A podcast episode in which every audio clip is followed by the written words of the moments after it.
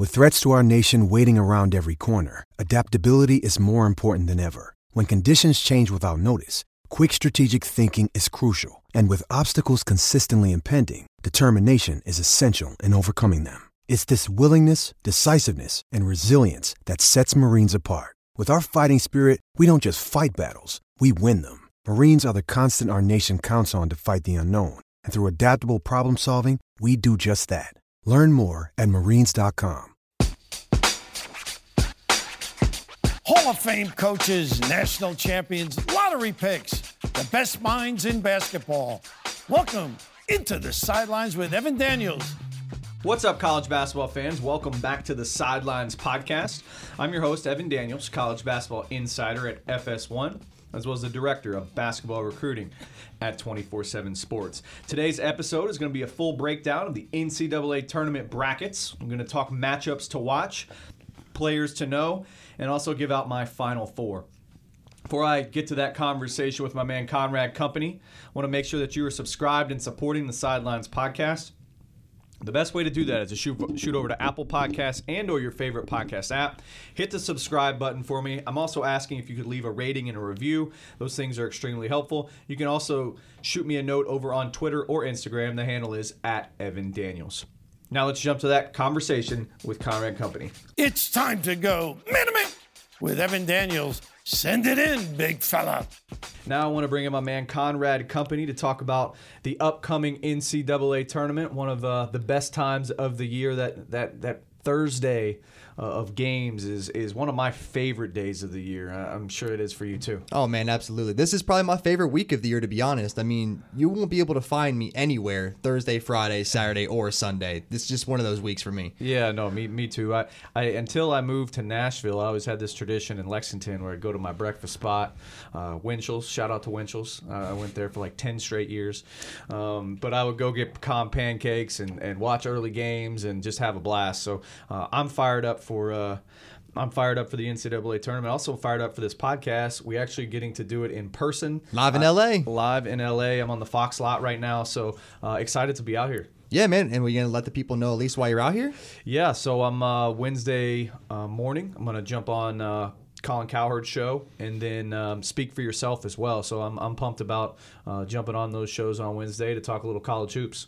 Big time, man. You got to be tired after last week, Madison Square Garden. Now you're showing up at the Fox Lot in LA, and you're doing live hits on the herd. Come on, man. It's uh, it's been a it's been a fun uh, it's been a fun past week and a half. Had a, a lot going on. Obviously, it's the Big East tournament, Keion Brooks' announcement. Would it be safe uh, to say you're living the dream? Yeah, yeah, yeah. this is this type of stuff that I I. Uh, I've wanted to do. Ten year old, ten year old Evan Daniels, man. What do you yeah. think you would say about this? Yes, it's it's actually crazy. Like the um, you know, being in Madison Square Gardens was kind of like surreal. You know, I used to when I was like eight, nine years old, I would play basketball video games, and I would narrate them into a, a like a voice recorder. Yeah. Like so, like you know, I'm I'm I'm getting to I'm getting to do exactly what I want to do. So I'm very thankful and blessed for that. Yeah, absolutely. Well, let's give the people what they want a little bit now. Uh, how do you think the committee did in this year's seeding process? You know what? I thought they did a, a pretty solid job. You know, there was some debate. You know, who should be um, who should be the number one overall seed. Uh, I thought it should be Duke. Uh, yeah. But there was obviously a, a pretty heavy Virginia contingent uh, because of where they stood numerically, and obviously they've had a tremendous season. But my thought process on this is Duke at full strength has only lost one game. Their resume compared to Virginia very close. Yeah. As close as it was, Duke beat Virginia twice. And once without Tre Jones. Once without Tre Jones. So if resumes are that close and we're going back and forth and Duke wins the ACC tournament, I think it makes sense for Duke to be the number one overall seed. No, I, I agree completely. Now, do you believe that there is an ACC bias, though, with the ACC now having three of the top four number one seeds? Well, honestly, I thought the ACC deserved that respect. You know, I know that the Big Ten is tremendous and probably maybe top to bottom, the Big Ten might be the best conference in America. But if your conference as a whole with the upside and teams at the top, the ACC for me. Yeah, I, I, agree. I thought all three of those teams deserved number one seeds. Um, you know, especially with the way things came in the end. Like you know, Virginia's just had some very dominant, dominant moments uh, throughout this season. Uh, North Carolina, I think, honestly, the beginning we talked about this on the podcast before. I think with Raph last week, like I wasn't on North Carolina train at the beginning of the season, Yeah. and I mean, now choo choo. Well, I'm, I'm saying right now, could you imagine North Carolina being a one seed in this year's tournament without Nassir Little being the player that you thought that he was going to be? No way. No, no. And, the, and you know, credit to Coby White. That dude has just Wow. gotten so much better. Um, so yeah, I thought the ACC deserved the, the the three number one seeds. The area that like I, I think um, a lot of people and I saw on social media a lot of people talking about was Michigan State Gonzaga, and I actually kind of see it both sides. Like I'm totally cool with Gonzaga being a one seed. Yeah. Um, but also like you know Michigan State they won their conference they they won their conference tournament uh, they they finished uh, winning 10 of 11 their quad one wins compared to Gonzaga um, were 12 and 4 was Michigan State, and Gonzaga was four and three in the quad one. Now Gonzaga didn't lose any quad two, three, or four games, where Michigan State lost two quad two games. Um, and I think you know if, if you're Gonzaga, if you're if you think Gonzaga should be the one, you're saying, well, Michigan State lost to Indiana twice. Yeah. Um, so I, I, overall, you know, very small gripes from me. You know, I thought Villanova maybe deserved to be a little higher. They win the Big East Conference. They win the Big Ten tournament. They get hit with a six. Um, obviously, Marquette's in the same league and they get a five. But it, it's all small stuff. I thought overall, like even down to like the uh, the teams at the bottom, I thought they did a good job. Yeah, see, now I I think there is a little bit of a recency bias when it comes to them doing the seeding. Five years ago, we could have never imagined a team like Gonzaga being from the West Coast Conference, being a number one seed at the NCAA tournament. Five years ago, Villanova is probably not a one seed consistently, and now Michigan State, and this goes apart recency bias too. The Big Ten hasn't won a national championship in going on 18 years Right. since 2000. Uh, 18 years actually, 19 years, and I think that has a part to do with it as well. Uh, I, I, I- find it hard to believe that the committee like really takes that into account. Like I feel like it's a new year, new slate. Oh, New Year, New Me, huh? You think Yeah, that's how the new- community thinks? new- I don't know, man. I'm not I'm not a new year, new me guy, but maybe it improved me. no, well, see, and, and, and I, I look at it too. Like, I think Nevada got snubbed. Nevada was a top 10 team all season. And, you know, I thought in their conference tournament, they were looking ahead to Utah State after they got in that altercation at the end of the game where mm-hmm. fans were rushing the court. And I think they were fired up. They were looking ahead. People forget San Diego State upset Nevada a couple weeks Right. beforehand, beat them again in the conference tournament.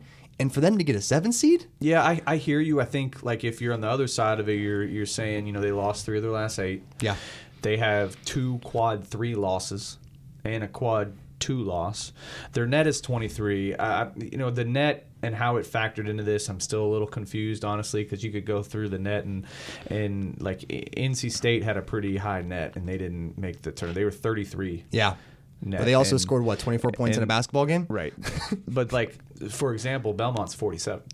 So like there's just you know I don't, I don't know how much they're actually taking the net into account and don't get me wrong I thought Belmont deserved to be in the field I'm just more or less curious on on how much that really factored in were there any teams you thought got snubbed Uh, I wouldn't say so much as being actually snubbed. I mean, I don't think that the Pac-12 deserved to have two teams in the tournament, and I think that a lot of people would have. agree with me. Exactly. I don't think Oregon makes it. well you know Arizona State would have made it Yeah, well, they're they're in a play-in game though too as well. Right. You know, so I mean, they still have to play a game and to get in, and uh, I mean, the Pac-12 this year was just it was a complete anomaly of just they, they were not a good conference at all. I don't think Oregon technically should have made it. Washington was starting to falter down the stretch. but that's part of the deal you win your conference tournament you get in Nope, that is that's how you punch a ticket. That's for sure. I, I- there were like a couple other, you know, smaller conference teams, especially from the SoCon. I would have liked to see in the dance. I don't know who you take out necessarily. Um, you know, I, I thought UNC Greensboro and Furman from the SoCon, Lipscomb, they had you know pretty strong cases. Lipscomb lost to Belmont twice, so that's why Belmont uh, gets in over them.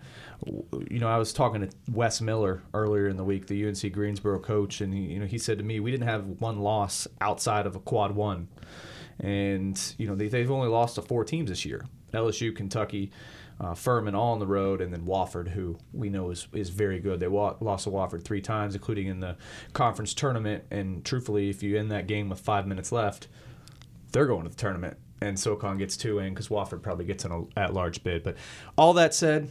I thought the committee did a pretty good job. You know, this is a group that, that probably gets quite a bit of hassle and, and hate in their in their day. I thought Oh, I I'm thought sure. they deserve some respect for this. I thought they did a good job. Yeah, and overall, I think they did a good job as well. But uh, let's move on a little bit to uh, let's look at some matchups. All right, so let's how about let's go one for one. You give me your favorite matchup, and I'll give you mine back. I know you have a couple of them. Let's uh, let's start with our top three matchups to watch. Yeah, it, it has to start with Ja Morant and Markus Howard. I think when the bracket came out, that's the one that like jumped to my mind as soon as I saw it. Like, you know, we've got the best point guard prospect uh, in college basketball, and Ja Morant.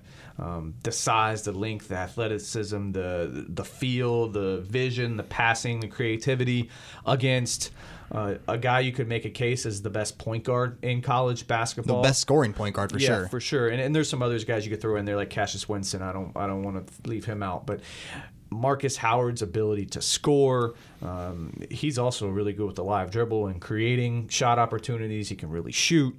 Um, this this point guard matchup is going to be a lot of fun to watch, and they're obviously very different. Like Ja Morant is, has got good size and length and athleticism, where Markus Howard beats you with his skill and his long range shooting and his his toughness. Like these are two different makeup of point guards, and two of argue the best ones in college basketball. So I'm fired up for that matchup. Uh, that's that's a matchup I would pay to go watch. Okay, well, the first one I've been looking at, and this is, this instantly stood out to me because I have been looking at Wofford as someone that I think could make a little run in the tournament. Call him a sleeper, call him whatever you want. But my matchup would be Fletcher Magee against Myles Powell, which is Wofford against Seton Hall. Magee is 6'4", 200 pounds, combo guard. Powell 6'2", 195. Powell can fill up a box score. I mean, he can he can score points and he can score them in bunches. Both of them are averaging 20 points a game. They both can create their own shots and knock down deep three balls. I mean, I think Magee shot, I think it was something over like 300 and something threes this year. I mean, he, he puts them up. He's hit 148 threes this year. Yeah, he, he, he shoots a lot of them, and you'll, you'll see that. 44% clip. And that's what I'm saying. And down the stretch in this game, both of them are going to be their go-to guys. Yep. So that's that's my matchup that I'm looking really forward to in the first round. Powell was awesome in the Big East tournament too. Yeah, he gets buckets. Yep. No, he's he's a he's a bucket, as the kids say. uh, my uh, my third matchup um, that I'm looking forward to isn't a player matchup. It's uh, um, Nate Oats at Buffalo versus what I think will be Bobby Hurley in Arizona State. Now Arizona State's got to get through the play-in game when they play St. John's, but keep in mind that Nate Oats coached under Bobby Hurley at Buffalo. Bobby Hurley goes to Arizona State. Nate Oats takes over at Buffalo. Buffalo has been tremendous this season. CJ Massinburg, uh, just a loaded team. Jeremy Harris. Uh, so it's a uh, a mentor situation. Uh, Bobby Hurley, Nate Oats, and I I think that's yeah. that would be a, a really fun game. Two fun basketball teams to watch. Fast paced, a lot of scoring. Um, now, obviously, Arizona State's got to get through the first four. But I think that uh, you know, I, I think it's interesting is like the storylines that come out in the NCAA tournament. They say they don't pay attention to storylines, but like this is kind of a unique one. Let's move on to a couple, like three guys you need to know for the tournament. We talked about some of the players, but those are like more big name players that you would know. Obviously, the Ja Morants, the Markus Howards. Now, give me three guys going into the tournament. If I haven't watched college basketball this year, 3 guys to watch in the opening round. Well, we gotta. I'm gonna stick with Ja Morant. Like I think Yeah. that's an obvious one. Uh, I think he's got a chance to be the number two pick in the draft, which we're gonna get into here in a little bit. Um, just a dynamic point guard. If you if you watch, um, you know, highlight shows or you know, college basketball from a periphery, you've probably seen like Ja Morant dunking. But Which is probably everything that everyone's seen on the internet. right, but like Ja Morant is way more than a dunker. Oh yeah, it's it's his like vision and his creativity with the ball and his ability to distribute with both hands um, his upside like there's there's a lot to him and he impacts the game in so many ways uh, i think uh, obviously he's at murray state like i, I think he's an awesome player um, i also think that he's going against a, a tough team in Marquette, so I, Yeah. I don't know that they win that game. Uh, I'm actually picking Marquette, but like that's must see TV. You need to go watch Ja Morant if you haven't seen him play. No, I got you. Yeah, I mean that that makes sense, and that game is going to be a tremendous game as well. I mean Murray State. Probably better than a 12 seed. I mean, if you look at some of the other 12 seeds, they're probably one of the better highly seeded teams. Uh, But yeah, give me your next guy to know. Yeah, my next guy is Justin Robinson, and he's probably fairly well known. He's had a really good season in the ACC, but he did get hurt uh, in late January and didn't play for Virginia Tech in February or March. He's going to come back to the NCAA tournament. I think he's one of the most underrated players in the entire country. I've actually talked about him on this podcast before, averaging nearly 14 points a game, over five assists, shooting at a 41% clip. With him on the court, you can make a case that Virginia Tech's backcourt of him uh, and uh, Nickeil Alexander-Walker uh, are as good of a perimeter as there is in the country. And he wasn't around when Virginia Tech beat Duke either. He was not. He was not. And I, I think Justin Robinson is just so creative with the basketball. He's a tremendous passer, can obviously score it, uh, but he's kind of the straw that, that stirs that drink. Yeah, I would agree with that. And then you got one more guy for me. Yeah, the other guy we actually kind of touched on already, and that's Fletcher Magee. Mm-hmm. I, I think um, you know the Wofford train is rolling right now, It is. and Fletcher Magee is the conductor on said train. And Well, him and Storm Murphy. yeah, Storm. I mean, The best named backcourt in all of that is basketball. a tremendous name, Storm Murphy. I wish my name was Storm. um, just playing, but 20 points a game. Nearly 44% from three. Hit 148 three pointers this season, 151 three pointers last season. Think about that. In two seasons, oh, well, he's going to go over 300. Yeah. You know, with this game, surely he hits a couple. I'm sure. So I I think those are three names to kind of pay attention to as we head into the NCAA tournament. Oh yeah, yeah. All right. Well, now let's let's move on to teams now. You have a sleeper. I have a couple sleepers. I'll let you go off first. Yeah, so I, I I like this Belmont team that Rick Byrd has, and they're playing in the first four. Uh, so they're going to have to get out of the first four. And Rick Byrd has actually never won an NCAA game. He's 0 7 in the NCAA tournament. Sounds like a great sleeper, Evan. Yeah, so I actually think they could win multiple games in the NCAA tournament. How far are they going? I put them in my Sweet 16. Now, LSU could overwhelm them athletically, but LSU also has a tough matchup uh, against Yale. And I actually loved LSU until they lost their coach. You know, Will Wade's not on the sidelines. Uh, I think you take your head coach off a team. There's a there's a big Well, this late in the season, too. Yeah. Now LSU could overwhelm them with athleticism. You know, guys like Emmitt Williams, who's a pogo stick, Naz Reid. Um, you know, Belmont's going to have trouble matching up with them from a size standpoint. But what I love about Belmont, and I think a lot of people, if you follow college basketball on the periphery, know of Dylan Windler. He's got a chance to be a second round pick in the NBA draft. He's six foot seven. He can really shoot the basketball. He's a southpaw. Shoots it at above a forty percent clip from three, and he's a tremendous rebounder for a wing. Tremendous rebounder. And he's actually another guy that I would say like you need to watch in the NCAA tournament. But they're not just Dylan Windler. They're they've got a really good passing big man. Uh, they've got two guards that I think are, are very good. They've got a senior in Kevin McClain that's fast and athletic that can really drive it. He, he'll guard. He gets out in transition. And then they have a freshman point guard named Grayson Murphy uh, that's averaging over six assists a game, a really good passer, distributor, kind of uh, runs the show. Uh, so I like the Belmont team. I, Yeah. think, I think they've got a chance to win a game or two. Robinhood is an investing app that lets you buy and sell stocks, ETFs, options, and cryptos, all commission free. While their brokerages charge up to $10 for every trade, Robinhood doesn't charge any commission fees, so you can trade stocks and keep all your profits. Plus, there is no account minimum deposit needed to get started, so you can start investing at any level. The simple, intuitive design of Robinhood makes investing easy for newcomers and experts alike. View easy to understand charts and market data, and place a trade in just four taps on your smartphone. You can also view stock collections such as 100 most popular. With Robinhood, you can learn how to invest in the market as you build your portfolio, discover new stocks, track your favorite companies, and get custom notifications for price movements so you can never miss the right moment to invest. Robinhood is giving listeners of the sidelines a free stock like Apple, Ford, or Sprint to help build your portfolio. Sign up at sidelines.robinhood.com. That's S I D E L I N E S dot. No, they're they're a great team to like, and I'm I'm gonna stick along the same line. I love this Wofford team. Wofford is 29 and four. They had they played a really hard schedule at the start of the year. They lost at Kansas. Uh, they played a lot of really good competition, and this is what really makes me like them a lot. They're 18 and 0 in their conference, no losses in the conference, and they finished the season on a 20 game win streak. And we already mentioned it. They have a legit scorer in Magee. Storm Murphy is the one that serves a drink on that team. And I honestly think Wofford could end up being a Sweet 16 on my end. Well, they, they have, certainly have the offensive firepower. I, I think their first matchup is tough, though.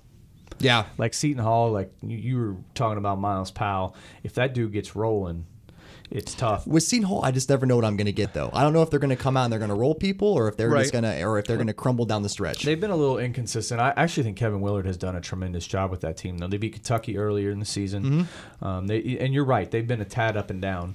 Um, but who knows? Now I will say this: I don't think either of those teams are getting past Kentucky.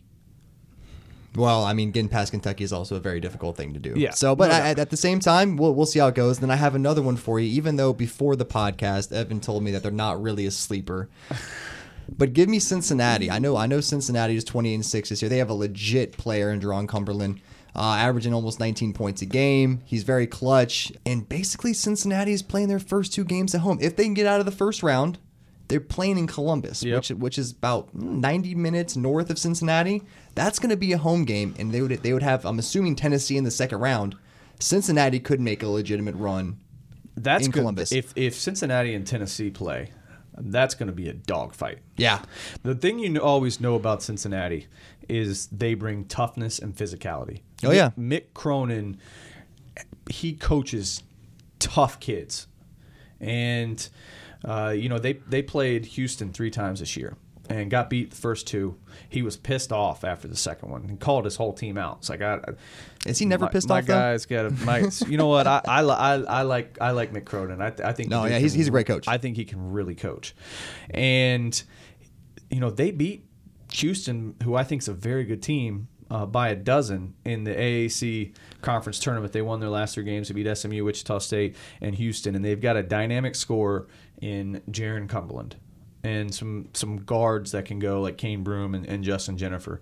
Um, so I, you know, I'm on board. I think Cincinnati is is a really good team. I, I hear you. And like I said, for me, it's you get two home games. How, Num- how, how often do you get two home games? No question. Number two in the country in uh, in steals, and number four in offensive rebounding percentage. All right, now we're gonna move on a little bit from the from the smaller schools or so much the sleepers. We can't call Cincinnati a small All right, school. well. I can't let that pass.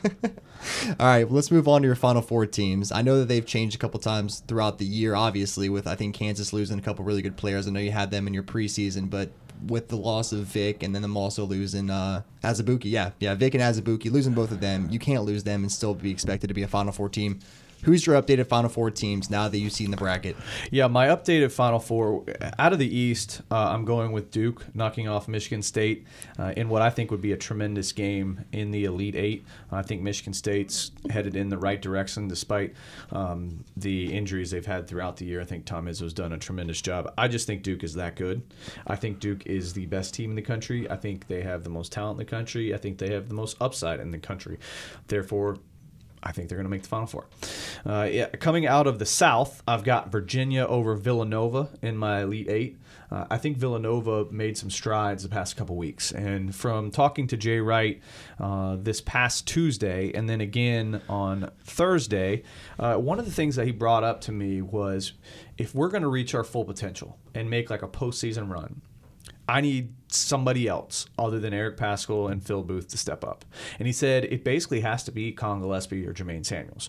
Well, they both did that in the Big East tournament. Jermaine Samuels had some really nice moments in the Big East tournament. Collin Gillespie stepped up at times in the Big East tournament. And another guy, Saddiq Bey, the freshman, he had a really good championship game. In each of those games in the Big East tournament, somebody for Villanova, Villanova stepped up. I know I just went off on a tangent, but mm-hmm. So I got Villanova in the Elite Eight against Virginia, and then I've got Virginia going to the Final Four. I think Okay. this is a different Virginia team than last year. Uh, I don't think it's a team that gets beat by a, A 16 seed? Yeah. I think that they're motivated. Actually, I was on Twitter. Uh, this was a day or two before the brackets came came out, and Kyle Guy retweeted something about UMBC beating Virginia, and like you can just tell that they're using that as motivation. Oh yeah, They, you remember DeAndre Hunter didn't play. They got him back, top five to ten pick yep. can defend your best player. He's athletic. He can shoot. They've got offensive firepower and Kyle Guy and, and Ty Jerome. They've got a pogo stick down low and um, Mamadi Mamadi Diakite, and um, you know Jay Huff coming off the bench. Like Braxton Key. Salt's a pretty good post defender. Yeah, I'm I'm I'm on the Virginia train. I, I think that they make it to the Final Four. Um, in the Midwest, best game of the tournament, Kentucky North Carolina in the Elite Eight. I've got Kentucky moving on to the Final Four, but I I a North Carolina. Kentucky Elite Eight would be a lot of fun to watch. And I mentioned it earlier, like I think Carolina is rolling right now, and it wouldn't surprise me to see them beat Kentucky. I just think I, am it kind of hurts me that those two are in the same region because I think those are like maybe outside of Duke, who I've been pretty adamant about how much I like. Like I, I thought mean, those yeah. are the two teams for me. Like I would have almost said like give me Duke, Kentucky, and Carolina. You can have the field. So, anyways, I've got Kentucky knocking off North Carolina in the Elite Eight, but man, that that would be a tremendous game. And then the West, which is probably where I'm maybe the most confused. Uh, I've got Gonzaga knocking off Marquette in the Sweet 16 and Texas Tech knocking off Michigan in the Sweet 16. So Gonzaga and Texas Tech playing in the West Regional, and Texas Tech moving on. Uh, really impressed with Chris Beard and impressed with them from a defensive standpoint. Uh, they're the per KenPom number one defensive team in the country. Uh, they're number two uh, effective field goal percentage defense, 42.8. Uh, they turn guys over, 11th in the country. They hold teams uh, uh, to record lows shooting the th- three, 30. They hold teams at 30% shooting three. Uh, I could go down the list. Their defensive numbers are absurd. And they're the 61st best three point shooting team in the country. Uh, they've also got a lottery pick, which I think is nah, where you, you know where I was that. going. Yeah, yeah, I think that's where you were going. Um, Jarrett Culver is awesome. Uh, the grad transfer Matt Mooney can play, so can Mr. Francis. Mm-hmm. Uh, I like I like Texas Tech. So, are we? Am I giving my champion, or are we like? You want to go first, and then we'll come back to the final four. Well, I'll, I'll go quick because okay. I mean, Duke obviously I think is by by far the favorite to make it to the Final Four, if not win the championship. Uh, you talking about the North Carolina Kentucky game?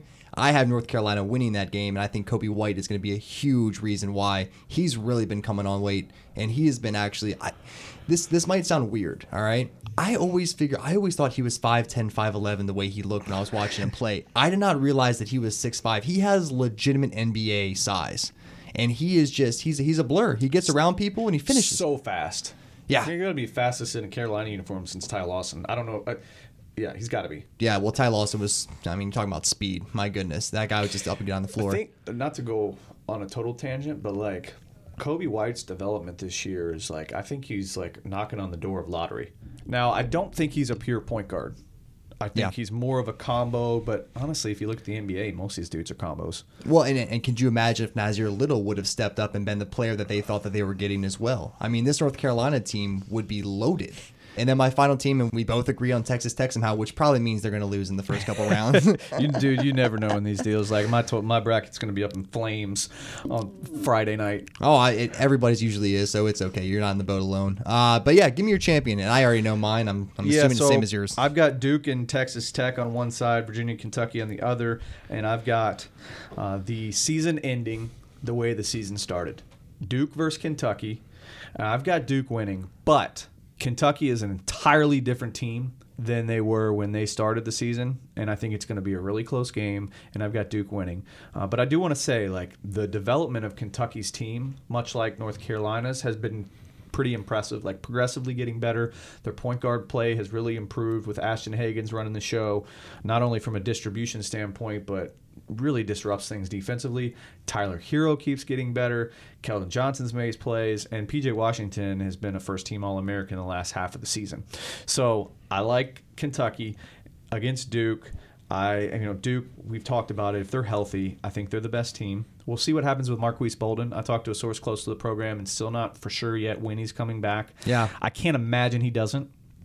But I think that obviously the most, uh, you know, the big thing for them is Zion's back because he changes things for them every let's, facet of the game. Let's talk about that real quick. Okay. Now Zion was out; they lost three games in a row. Yep. And then he comes back. Have you seen another player like him that has this impact on already a very talented team? My gosh, I don't. I, I'm th- I was trying to think about this yesterday. I was actually talking to a bunch of my buddies about it. Like, who is he the most dominant player since? And I came up with Anthony Davis you know numbers and how they impact the game are are a little different. Yeah. But gosh, like it is so dominant. And and I asked one of the coaches at Duke uh, about you know what what is it about him that changes things for them defensively because they told me like defensively is where it's really a big deal and Yeah. obviously he's a rim protector and a, and a dynamic rebounder but like when he's in the game defensively they are just different he has he, he has such good anticipation. I mean, like I know we don't compare people on this podcast, Right. But he has that LeBron level anticipation when like he's playing lanes and when people know he's behind him for swatting shots. Right. That's the only other player I've seen that where people are like, all right, and then as soon as he he breaks on the go on the go, Yeah. no one is going to get close to him Yep. ever. Now, and I, I just looked up Anthony Davis' stats. So he averaged 14 a game with a little over 10 rebounds, and blocks were four and 4.7. So obviously those are tremendous numbers. Situations are different. At Yeah. Duke, like they're you know when Zion, when they're fully healthy, they're playing six seven dudes. He never gets off the court, and they're just they're just different. But I, I was just trying to come up with you know who is he the most dominant since, and I think that's it. But just the also uh, in the AC tournament against Florida State transition Yeah. silly that pass he made. You know, I, I tweeted out about you know that ridiculous left-handed pass, and everybody's tweeting at me, "Oh, well, he's, He's left-handed. left-handed." He's left-handed." Well, of course, I know he's left-handed, but it doesn't it doesn't make the pass any less impressive. Yeah. Um, man, he's. I didn't see this coming in this way. Like I knew he was good. I had no idea he was this good, and he is just a joy to watch too. Well, I mean, even until a month and a half ago, me and you both were still on the RJ Barrett for number one overall pick. And I, it's just it's very rare, if not extremely extremely rare, to find a kid that when you're watching him play, he doesn't always have the ball in his hands, yet he's the go-to guy to, to get a bucket for you if you need. I mean, RJ Barrett is such a scorer too. I think that he's kind of got left in the dust in this a little bit, just because I mean, he's still going to be a top three pick. Right. And RJ Barrett is so good, but when you watch Zion, I mean, he's out here going 14 for 14 with 14 rebounds. I mean, 29 points, 14 rebounds, couple steals, couple blocks. I mean, he really is miraculous. Yep. No, he's he's he's been awesome. And now, speaking of RJ Barrett, do you think there's any chance that Ja Morant, if he if he has a good tournament, can end up passing RJ Barrett for the number two overall pick? I actually think he might have Yeah, already. really. It's close. Um, and you know that I really like RJ Barrett. Um, I think I'm disappointed with his three point shooting a little. You know, at the beginning of the season, I thought he had made some positive steps, and it's mm-hmm. just been kind of a slow decline from a shooting standpoint. I don't know how worried I am about that yet, though, because I know he's an elite worker. And I know in the offseason he's going to spend a lot of time on it. And I think he'll he'll be a respectable shooter. All that said, I think it's really just more how impressed I've been with Ja Morant He's been balling. and yeah, he yeah, that's the best way to put it. And he impacts the game on on all fronts. I do think like he's going to have to learn to stay more engaged defensively. And obviously he's going to have to get stronger and that'll come, but like the attributes there with his court vision, his ability to see the game, coming off ball screens, the way he passes, what he sees, like he sees stuff that his teammates don't see. Like he, like he'll pass it and the teammates, "Oh, that's for me." it, it's just and and then when you couple like the size, the length, and the you know the plus forty three inch vertical, like wow. Yeah. So as of today, I would go Zion one, Ja Morant two, RJ Barrett three, Yeah, well, and then and this, then it gets jumbled. Well, this this is a little bit of an NBA question too. I mean, I couldn't imagine what Ja Morant would look like in the Suns jersey playing next to Devin Booker and DeAndre Ayton. I mean, that's unreal as far as like just talent goes and what potential could be. Do you think? I mean, with the Cavaliers being up there in the top three picks as well, same with the Knicks, could Collin Sexton move over and be a two and play next to John Morant, or would they both need the ball in their hands too much? I don't. Know. I mean, you could make it work, but they're both at best with the ball in their hands. All right, and last but not least, let's finish out with uh, what player in the tournament has the most to gain from a strong NCAA tournament? Who can really dive up those draft boards if they can produce in this tournament? So I have two. All right, I'm gonna start with Tyler Herro. you think you think he's going pro this year? I can. T- gone. Gone. Gone. I will be shocked if he's back at Kentucky next year. Huh. I think he's gone. He has progressively gotten better this year. You know what bothers me? Hit me with it. Everyone had just assumed he's a catch and shoot guy. He's really good off the dribble. But he, but I, I, I, understand, I understand it. You know, you know why. I, I, of course, I know why. But he's a scorer. Yeah, he is. Now, Can he shoot? Yes. He's much more of a scorer than like I would never label him as a shooter. He can create And- his own shot very easily. Yeah, he's he's really good. Like when Kentucky runs what they call two circle, and him him being able to use the dribble to get in the lane and drop in floaters, his touch shots, he can pull up. I think he shoots it really well on the move. That honestly has surprised me the most about his game is that how fluent he is once he gets in the paint. Because you look at him, I know he's 6'5", but physically he's not very big. I love his cocky like swagger. I don't, Oh, it's yeah. not arrogance. No, he has the juice, it's- yeah, the for ju- sure. The juice. Maybe that's the way to put it. The swag. Like I, I love it. Um, so yeah, I think he's coming out. But that's besides the point. I think that with a good tournament, he can continue to move up, and, and maybe he goes in the top twenty range in some capacity. Uh, I just think when you're six five and can shoot the ball the way you can, you're skilled the way you can, you have kind of a little something extra to you. And the truth is, is like I think he's going to be a better shooter than he is now. Like he started off pretty cold and he's like slowly built his way up from a three point line. You know, he's he's up to about 37%. He's hit 57 threes. Uh, but he he was a little cold coming out of the gate. I think it was just his confidence. I think that he he was finally coming from Wisconsin. He was the he was the big fish in the small pond, and then he went from being the small fish in the big pond, and he found out, you know what? I can hoop with these guys. Give me with the big dogs, Well- and I'm going to get buckets. There's the thing about him though. He's you might you're probably right because of how Kentucky started the season. You know, getting smacked like that. Like that's if if you're one of those freshmen, you're like, holy crap. 18 just- years old, man. What just happened? But confidence is never something I've really worried about Tyler. But Yeah. probably those first couple games, maybe it hurt him a little. And and once he like had a game where he was making shots, like he got it rolling. Um, the other guy that I think could really help them in the NCAA tournaments, we've heard, we've seen this story before, is Tre Jones, and obviously Yeah. his brother Tyus. The reason you know he he went pro was because he helped lead that Duke team to a national championship and and was tremendous along the way. I've said this a couple times. Zion is Duke's best player. I think Tre could be their most important, like when they're healthy, when everybody's playing, just because of his ability to facilitate and then his ability to really disrupt the opposition from a defensive standpoint. His on-ball defense is on point. Yeah. You, you know, him and Ashton Hagans are two of the best on ball defenders in the country, and they're freshmen. Um, but I think Tre could really help himself. Like I think he's probably right on that line of being maybe a top twenty pick. You know, he he, he had like coming down the stretch, he had a little struggles, but I think their team in general just Zion not there. Tre's just so much better when Zion's there, obviously. Um, but a little over nine points, over five assists a game. Uh, he doesn't turn the ball over, and he really defends. So uh, I, I think that Tyler Herro and Tre Jones with good NCAA tournaments, and I think it's two teams, obviously, that I think are going to go pretty far. So they'll be playing, could really help themselves. Yeah, now let me know how you feel about this. Now, Jarrett Culver, Big 12 Player of the Year, I think he's really made strides as far as progression goes. But I've seen him, it's so weird because I've seen him as a top five pick, and I've seen him as like a mid 20s pick. Now, I think at this point, the mid 20 stuff is done with. He's going to be a top 15, top 10 pick. I mean, he averaged 18 and a half, 6.3 rebounds, almost four assists a game, shooting 59%. I think his three point game needs a little bit of work. I mean, he only shot 32% this year. He was 38 last year. Yeah, and that's I, I guess that's what I mean is that he's regressed a little bit in the three point shooting, but I Yeah. also believe it's because he's been getting more volume. Well, He's got to take tougher shots too. You do see him going in the top five, top ten? Um, I think he's in the top ten probably right now. He's in that range. I, I'm I'm with you. The top twenty five stuff is probably done. I will say like this draft is weird, and it's also bad, which we've discussed on here before.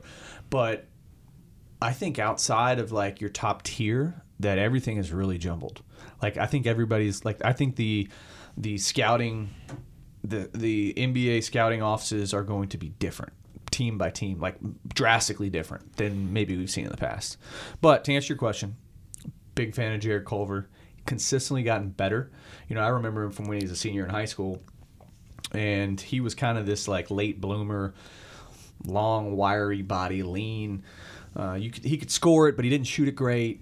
Um, and had athletic ability, and then he went to Texas Tech his first year. He outperforms what anybody thought could happen, and then he's been really good this year. Yeah, I mean offensively, I mean he seems to be playing really well. But we go back to Texas Tech and that crispier defense. I mean, you learn to play defense in that system. You learn to play it very technically sound. And I uh-huh. think when you get to the NBA level, to be able to guard probably he can probably guard what one through three. I'm assuming. Yeah. And uh, I, th- I think that'll end up being very good for him. So hopefully he can get up there in that top ten. Yeah, no, I'm I'm I'm, I'm on board with Jarrett Culver. I like it, dude. This has been fun. Yeah, man. I always love having you out in LA, man. I'm I'm glad we got to do this in person, and I'm fired up for the NCAA tournament. I'm actually going to Vegas for the. For Of course you are, man. You live you live the first dream. yeah, I'm I'm pumped. I'm going out there with four buddies, and uh, we're gonna watch ball for four days and, and eat steak for four days. We'll enjoy it, man. yeah, I will, dude. Thanks for uh, thanks for jumping off. This is Tom Izzo. Michigan State is headed to the Final Four. And you can leave it to Cleve. He's running out onto the floor. He has reinstated the magic at Michigan State. You're listening to the sidelines with Evan Daniels. That was Conrad Company. Enjoyed that discussion. Uh, before I let you guys go, I want to make sure that you are subscribed and supporting the Sidelines podcast. The best way to do that is to go to Apple Podcasts and or your favorite podcast app. Hit the subscribe button for me. I'm also asking that you would leave a rating and a review. Would love five stars, but uh, just give me your honest feedback and opinion. Uh, would also love to know what you think. You can uh, hit me on Twitter or Instagram. The handle is at Evan Daniels. As always, thanks for listening and have a great week.